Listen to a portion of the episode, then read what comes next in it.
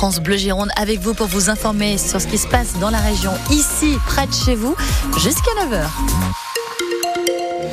Le trafic reprend progressivement sur le tram B, Janelle Bernard. Ah, c'est un peu le bazar depuis ce matin, mm. c'est vrai. Hein. il s'arrête, il reprend, il s'arrête. Alors interruption entre Berge de la Garonne et Place des Quinconces sur la ligne B du tramway. Voilà ce que nous dit euh, le réseau TBM. Berge de la Garonne, Claveau euh, ou encore euh, la rue Achard, la Tête du Vin, les hangars, Cours du Médoc, les Chartrons et CAPC ne sont pas desservis ce matin. Bref, quelques petites perturbations. Mais à l'instant, reprise du trafic. Vous voyez, donc vraiment, on est sur attention les petites perturbations sur le tram B. C'était comme c'était le cas plutôt également ce matin. Donc vous voyez, ça, soyez prudents si vous prenez le tram B ce matin, ça risque d'être un petit peu compliqué. Pour le reste de la circulation, c'est plutôt une bonne nouvelle et on aime bien démarrer avec des bonnes nouvelles. Bah, ça roule bien pour un mercredi matin, Marie. Oui, et le soleil va être le grand absent de cette journée et sans doute du reste de la semaine. Ciel gris donc, il fait 5 degrés à Coutras ce matin, 6 à Langon, 7 à Margot et Belin-Velier, 8 sur la pointe du Médoc. Et cet après-midi, on attend jusqu'à 16 degrés à la Teste de Bûche et Austin, il fera 14 à Ourtin et Créon, 15 à La Réole et Saint-Symphorien. Nouveau pic de colère parmi les agriculteurs. À trois jours de l'ouverture du salon de l'agriculture à Paris, les agriculteurs ont réinstallé leur blocage sur l'autoroute A62 entre Bordeaux et Toulouse depuis hier. Comme fin janvier, l'accès est fermé sur 70 km entre Agen et Montauban. Hier soir, des manifestants ont également intercepté et vidé un camion de lait de Lactalis en Haute-Saône. Comme le prix du lait est un des points de blocage fréquemment évoqués, c'est celui du tonneau de vin qui fait grincer des dents les viticulteurs girondins. Ils sont appelés à se mobiliser demain matin à Langon. Dans le viseur, les négociants accusés d'acheter le vin à un prix trop faible pour permettre aux vignerons de vivre de leur travail. C'est ce que dénonce le porte-parole du collectif Viti 33, également maire du Pion-sur-Garonne, Didier Cousinet. Il faut savoir qu'à Bordeaux, l'unité de mesure, c'est le tonneau. Un tonneau de vin, c'est 900 litres, payé à 650-700 euros.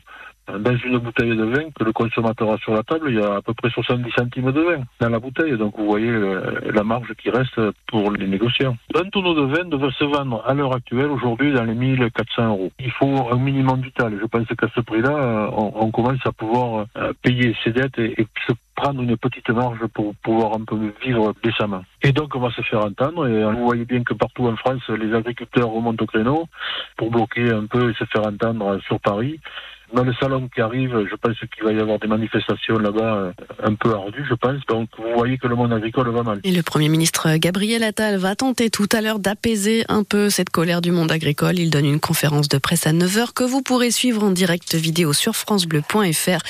Un point d'étape sur les mesures annoncées il y a trois semaines et des précisions sur le projet de loi d'orientation agricole qui doit être déposé aujourd'hui ou demain devant le Conseil d'État. Mobilisés aussi en fin de semaine, les aiguilleurs de la SNCF appelés à la grève par Sudrail vendredi et samedi pour réclamer des recrutements, des hausses de salaire et de meilleures conditions de travail. Le mouvement devrait relativement peu perturber le trafic à l'échelle nationale, mais, mais attention, Sudrail table sur une mobilisation importante en Nouvelle-Aquitaine. Difficile retour en mer pour les bateaux de pêche girondins. Ils s'appellent l'Excalibur, le Petit Loïc, l'Aiguillon ou le Roseau du Lac. Ils étaient à quai depuis un mois, un mois sans pêche décrété par le gouvernement pour limiter les captures accidentelles de dauphins dans le golfe de Gascogne. Le feu vert pour le redémarrage des moteurs, c'était à minuit cette nuit, mais la météo est difficile. Hier pourtant, les pêcheurs bouclaient malgré tout leur dernier préparatif à Arcachon, Jules Brelaz. Dernier test radio à bord du Roseau du Lac. Devant son gouvernail en bois, le capitaine Loïc Bro remet le contact vient de démarrer le bateau, euh, histoire de faire tourner. Maintenant, on va tout tester, que tout marche. De l'autre côté, euh, Kiki? Ben, Journée de reprise. On, relance tout, on lance toutes les machines, on teste tout, les hydrauliques. Euh, faut pas que les tuyaux pètent. Hein. On est un peu tendu, un peu de pression. Du stress, car il faut vite réparer le bateau de 15 mètres à la coque bleu ciel. Bah, il y a de la casse, mais le fait de pas travailler avec les bateaux subissent, c'est quoi Les points de rouille qui apparaissent, des, des tuyaux qui cassent. Là, j'ai une vanne à lâcher, on va changer avant de partir. Forcément, hein, il y a toujours de l'usure, le fait de pas travailler, ça abîme les bateaux. Ils aiment pas ça rester à les bateaux. Donc là, on fait les vivres déjà. Ma femme est partie faire les vivres. Des provisions plein le coffre de la voiture, Mélanie, l'épouse du pêcheur, éprouvée elle aussi. Très dur, parce que bah, il part pas, euh, pas d'argent qui rentre, euh, c'est compliqué pour tout le monde. Tout le monde n'est pas bien, forcément, parce que les crédits courts, il faut payer les loyers, tout le monde a des factures. On est tous à un mois de février perdu. Et double peine pour Loïc Bro, le mauvais temps annoncé pour la reprise. Avec la houle, pour sortir du bassin, ça va être très compliqué, mais on va essayer d'affronter les éléments. De toute façon, on va essayer de travailler. Hein. Ça fait un mois qu'on est à quai, on n'en peut plus. Euh, on n'est pas bien, quoi. Avant qu'il retourne au large chasser la sole, un agent du port d'Arcachon souhaite à Loïc Bro et ses six marins bonne chance ou plutôt Merde, trois fois merde, voilà. C'est ce qu'on dit quand ils s'en vont. Et cette interdiction temporaire de pêche devrait être renouvelée pendant les hivers 2025 et 2026. Deux accidents mortels coup sur coup sur les routes de Gironde. Cette nuit, un piéton a été fauché par une voiture et tué sur la rocade bordelaise entre les échangeurs 11 et 12 à hauteur de Mérignac. Hier, un jeune homme de 20 ans a fait une sortie de route à Embarrassé-la Grave, sans doute victime d'un malaise au volant. Il n'a pas survécu. Il y a quelques minutes, Nathalie Prieto Icosio, maman de Corentin, tué à Bordeaux en 2021, vice-présidente du collectif Justice pour les victimes de la route, était notre invitée son interview est à revoir sur francebleu.fr. Un client de la boîte de nuit La Plage à Bordeaux dans le coma depuis la nuit de samedi à dimanche dernier, nous apprend en sud-ouest. Le quadragénaire a été frappé au visage par un autre client devant l'établissement. En tombant, sa tête aurait heurté le sol. Le suspect a été retrouvé et placé en garde à vue, mesure prolongée hier. Les Manouchians entrent au Panthéon ce soir. Missak et Méliné Manouchian, orphelins du génocide arménien au début du XXe siècle, apatrides, engagés au Parti communiste et pour la France pendant la Seconde Guerre mondiale. Lui a été fusillé par les Allemands au Mont Valérien il y a 80 ans, jour pour jour, le 21 février 1944. Elle, résistante elle aussi, lui a survécu 45 ans. La cérémonie prévue ce soir au Panthéon doit durer une heure et demie, Simon Le Baron.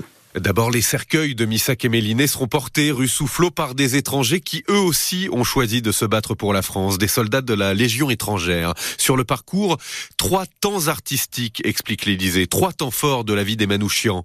Le génocide arménien qui les fit orphelins, le choix de la France et du communisme et la résistance. Ils entreront ensuite dans le Panthéon, suivis grâce à une mise en scène présentée comme innovante par leurs compagnons juifs, polonais, hongrois, italiens, espagnols, dont les noms seront gravés sur une plaque. Patrick Bruel, qui a rendu hommage en chanson à Manouchian en 2022, lira la lettre écrite par Missa Caméliné juste avant sa mort. Arthur Teboul du groupe Feu Chatterton interprétera l'affiche rouge, le poème d'Aragon inspiré de cette lettre et mis en musique par Léo Ferré. Ils étaient 23 quand les fusils Emmanuel Macron prononcera son discours, puis Missak et Méliné rejoindront le caveau numéro 13 en face de Joséphine Baker, qui elle non plus n'était pas née française. Étrangers et nos frères pourtant Joséphine Baker qui a été panthéonisée en novembre 2021 après Simone Veil en 2018 et Maurice Genevoix en 2020, tous sous le premier quinquennat d'Emmanuel Macron. Le Parti communiste de la Gironde rend lui aussi hommage à Missak Manouchian aujourd'hui d'abord au monument aux morts d'Arès à 10h30, puis à la Teste de Bûche à 11h. 11h également place des martyrs de la résistance à Bègle, puis à 14h à Bordeaux au caveau des fusillés du cimetière de la Chartreuse. En sport, les de Bordeaux battus à Angers hier soir, une défaite 2-0 face au deuxième de la Ligue Magnus. Les hockeyeurs bordelais conservent malgré tout leur quatrième place au classement avant un nouveau choc vendredi.